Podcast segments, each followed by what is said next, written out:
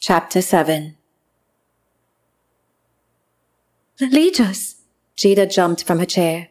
I didn't hear you come home. I would have prepared if I'd known you would be arriving this early. Legis only smiled and waved her down.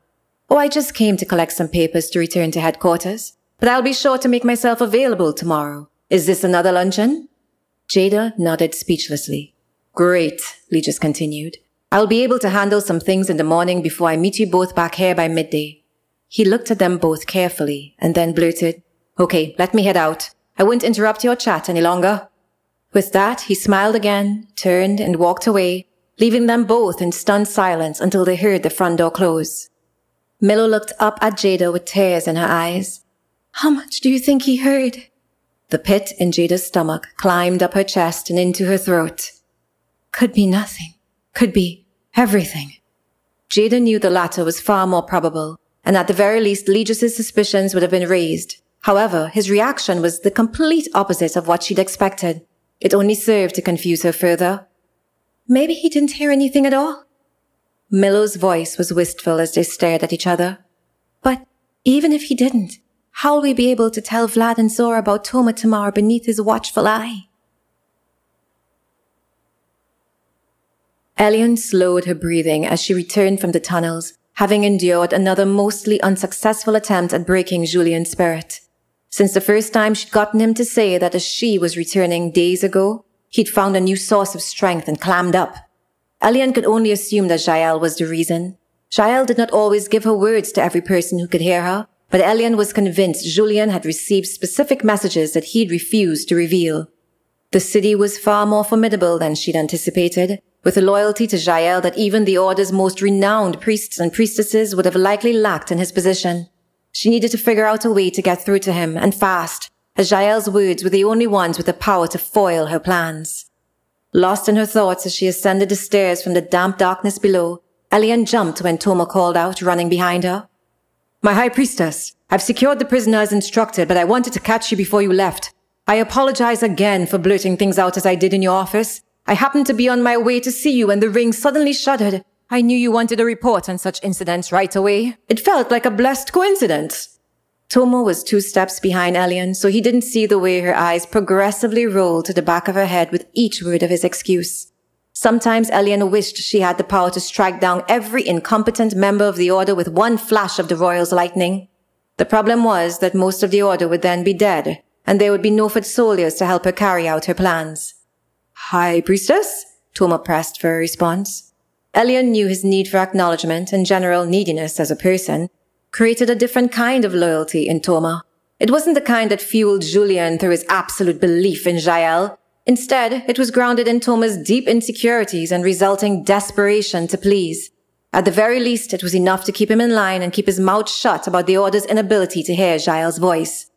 Most of the priests and priestesses were convinced that the others in the order could hear Jael while they lied about their ability to do the same. Only a few among the high priests and priestesses had banded together under the fact that this secret was a disempowering threat to the influence of the order over their world. It was part of the reason the order sought the destruction of the earth colonies. Their power and unending drive to reveal the truth about the order would destabilize the political structure and cause a revolt.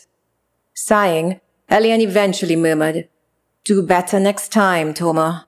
It is normal for most to make mistakes, but we cannot afford many more of those in the crucial times to come. Yes, High Priestess, I won't fail you again, Toma gushed, relieved to receive what he thought was a pardon, his hundredth if he were honest with himself about the regularity of his shortfalls. Elian knew better than to believe him either way. As she dismissed him and walked to the temple gardens, she found herself strolling out of the grounds and making her way to the city's center. There, in the middle of it all, stood the Goldberg sphere. It represented Jael's presence on the new earth, but for most of Elian's life, she'd been suspicious of how exactly the sphere transmitted Jael's voice and from where. The Order's technological quests had unearthed the understanding that the spheres were receivers and translators of the frequencies in which the spirit spoke. Converting those frequencies to sound seemed relatively easy in the equation she'd come to love. However, Limiting those sounds to the ears of the chosen ones, or even just one among them, was a mathematical mystery that eluded her since she was 17 years old. Staring at the sphere now, an unfettered hatred arose in Elian. She never knew why Jael refused to choose her. She had held Jael on a pedestal since she was just a wee one, praying every morning and night to be chosen among her vessels. When she was 16, she had a dream that she would awaken on her 17th birthday to the sound of Jael welcoming her into the elite fold. She boasted to her fellow juniors that her dream was a premonition, an early gift from Jael. However, when she woke to silence on her birthday, she determined that her lifelong prayers had been rejected by a merciless being. Too embarrassed to admit that her dream didn't come true, Elian claimed her place in the priesthood by manipulating her way into the chosen ones. She internally justified her decision by questioning who had the right to decide and proclaim that Jael had power over the entire universe without even a drop of remote evidence. She saw herself as a protector of the order, looking out for them and defending them from the possible evil manipulations of Jael. Elian never reflected on those subconscious projections. She didn't want to see herself that closely. Instead, she externalized a quest for freedom through science held tightly under the guise of spirituality. Her belief in her self-assigned mission had catapulted her into several positions of power as she climbed the order's hierarchy. Soon she became so influential that no one dared to oppose her commands. She alone scripted the words from Jael for each eleven, as no other member of the order dared to pretend that they could hear Jael in the way Elian did. Through those false words she scripted, Elian had advanced her plans decade after decade. Her act was so persuasive that the Order's members were convinced of her divine connection despite the secret lack of their own. Completely lost in thought again, Elian didn't notice the small crowd that had gathered to observe the rare casual sighting of the Order's High Priestess. When she felt a slight tug on her robes from a wayward child, she finally became aware of the attention she'd brought on herself. Is Jael speaking to you now? The little girl asked, peering up with the widest, most innocent eyes Elian had ever seen. Somewhere in her heart jolted as she saw herself being that age, staring in wonder at the sphere with more hope than any child should be allowed to feel. Elian was about to teach the girl a lesson by throwing it in her face that a commoner like her would never hear Jael's voice and therefore should never forget her place as she had in posing a direct question to the high priestess. When she paused, Elian had somehow found herself unusually speechless. Shaken by her incapacity to release the savage words from her mouth, Elian yanked her robe from the little girl's hands and stormed off to the gasps of the crowd. Zora paced back and forth in her room, waiting for Vlad to return as he'd promised to do hours ago. He had disappeared down a corridor that his elite guards prevented Zora from following, but the next time she checked, no one was there and the hallway was a dead end. Zora knew the palace was likely filled with many hidden passageways, but she didn't appreciate that Vlad still had secrets when the rest of them had none. She knew Jael wanted them to work together, but she couldn't bring herself to trust Vlad completely. Trust is earned, she muttered begrudgingly to herself. As if on cue, a knock resounded at the door. Where the hell were you? Zora spat at the sight of a slightly disheveled Vlad. He grinned in his predictably annoying way. Missed me, sis? Don't evade the question, Vlad. Where does that corridor lead? You're keeping secrets when we all agreed to lay our cards on the table. No, you said it was time for you to do that. These are matters of state, royal matters that require my attention, and these exist way outside the scope of our mission. Zora's face turned bright red. Nothing is outside the scope of this mission. Every piece of this puzzle is connected, and when you withhold a piece, you put all our lives at risk, including Jada's. Vlad jerked slightly at the sound of Jada's name, but his eyes narrowed at the use of his attraction against him. I may feel obvious affection for your sister, but I am not some helpless lamb at the mention of her name, he quickly retorted. Still, perhaps you do have a point. If you must know, I went to get a confirmation report on some of the Order's technology in Ego. We have a hidden portal within the palace so that the royals can keep track of the movements of the Order without officially registering our entries. I guess that's how your elite guards are here? Zora asked. Yes, they've been here for quite some time, dismantling the hidden devices the Order sought to install before I took up residence. We initially thought they had turned one of our own to access such technology, but upon examination and Milo's revelations, we know now that they are dangerously advanced in their work. I had sent everything to Ego for analysis, but I wanted to hear the trajectory of their advancements from our lead engineer firsthand. And you thought this intel was outside the scope of our mission? Zora spat. No, you just didn't want me to know about your hidden palace portal. Let me guess. You're afraid I'll ask for return entry to the Earth Call so I could bring some of my warriors up here to fight. Vlad grinned. It would indeed be better if you don't put me in a compromising position.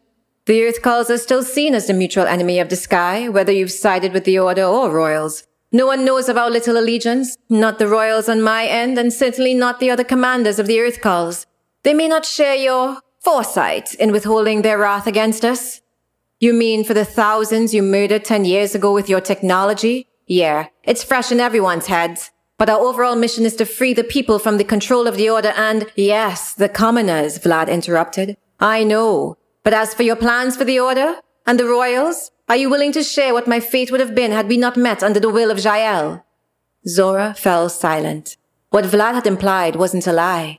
While freeing the people was the Earth colony's mission, the eradication of the royals and order had long been seen as an acceptable price. Their usefulness to the planet wasn't even up for debate as everyone had agreed humanity would progress far more without them. Zora hadn't expected to intersect with a royal on her mission, much less the king of the sky colonies himself. She couldn't imagine the impression it would make on Pigeon and Pute, much less the other commanders. Raya alone would have been the one to truly understand. She would have worked with Zora to get others on board with the greater mission had she lived. Your technology killed my best friend in the climb up here, Zora reminded him solemnly. If I could come back from that and still join with you, I believe I can convince the Earth Culls to do the same. Vlad shook his head. I am sorry about your friend, but I disagree. You've forgotten that you only joined with me because Jael told you to do so. Can everyone in the Earth Culls hear Jael? Definitely not. Well, you were able to, late in life. What if Zora now had the look that eclipsed her face whenever she stumbled on her most incredulous ideas. What if there's a way for everyone to hear Jael? Literally, everyone. Vlad stared at her, dumbfounded. Uh, I'm not quite sure that's how Jael works. She's always been selective since humans were brought to this earth. Yes, Zora agreed. But what if that's not her will? What if the sphere was meant for everyone to hear her, and that was the purpose of the Order and the Royals? What if the early scientists and engineers were brought here to work with those who could hear Jael so they could program the sphere and make her accessible to all? Instead, the Order held on to the power of her voice, the Royals held on to the power of technology, and everyone else suffered as a result. Maybe that's our true mission, Vlad. And maybe that's why Jael wants us to find the other city. Perhaps when the cities join together, we'll be able to open a spiritual element in the sphere that the Royals can then program. No one would have the advantage over anyone else anymore. Come on. Don't give me that look. It's a solid theory. The best we've got. Vlad didn't like the notion of an equitable world for all, but the report he'd gotten from Ego on the technology of the Order was far more damning than he'd let on. All the Royals' influence was now nullified in ways that made him wonder what exactly the Order was waiting on to overthrow them. If the Order had all the Royals' advantages, perhaps Zora was right. The last move they could make to destroy the power of the Order was to give every soul unconstrained access to the voice of Jael. Okay, sis, you have my attention, Vlad smirked. Let's level the Order's playing field once and for all. A dusty, bloody hand appeared at the top of a large rock formation. Another joined the first and pulled a trembling body up. Then, a gasp resounded from the petite frame as the view of all that lay below blurred into clarity. The earth calls, Tamina whispered. After spending five years in the caves, it had taken her another long five years to journey through unspeakable things to find her way here. When her family had betrayed and abandoned her with only a map leading to those very caves that had almost killed her, Tamina had sworn she would find a way to exact her revenge upon them. In the instant she had entered the caves, she was immediately overpowered by the suffocating darkness of the creatures that dwelt in them. In those seconds of being tortuously stripped of her sanity and humanity, Jael's voice could have become Tamina's comfort and strength. Instead, Tamina chose to reject the goddess because Jael had never warned her of the impending doom. She resigned herself to death, but just as her final breath was about to escape her body, a creature cried out with the darkest shriek for all to stop. It had uttered one word thereafter. City. Her breath had been returned to her in exchange for the dedication of her life force to the creatures.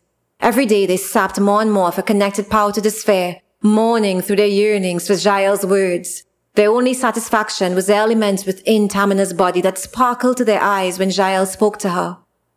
Tamina had been there when Vlad came back for her. She observed him time and again when he left her fresh supplies as though it could ever make up for what he'd done. Tamina never touched them. She didn't need to. The creatures constantly poured back into her with a strange substance that sustained her. It left her without hunger, without loneliness, and soon without compassion. All she felt was a consuming need to destroy everything and everyone just as the creatures did. It was she who dealt the final death blow to her parents five years ago when Vlad had delivered them to the caves. The creatures had come to the new earth a few millennia before the humans arrived. From their original planet, their raiders had picked up on strange frequencies from the spirits in that universe. When they'd found a way to activate a portal to the new earth, some among them felt an irresistible pull to leave their homeworld and settle there. The portals had remained open, so they were able to transport their technology and examine the planet's natural resources through their superior devices. The creatures were the ones who built the spheres so that they could interpret the frequencies coming from the various spirits. The first time they'd heard Jael's voice was a celebration like none other, as hers had been the most powerful frequency among them all. When she spoke, their bodies sparkled with strange sensations, flooding and filling them in indescribable ways.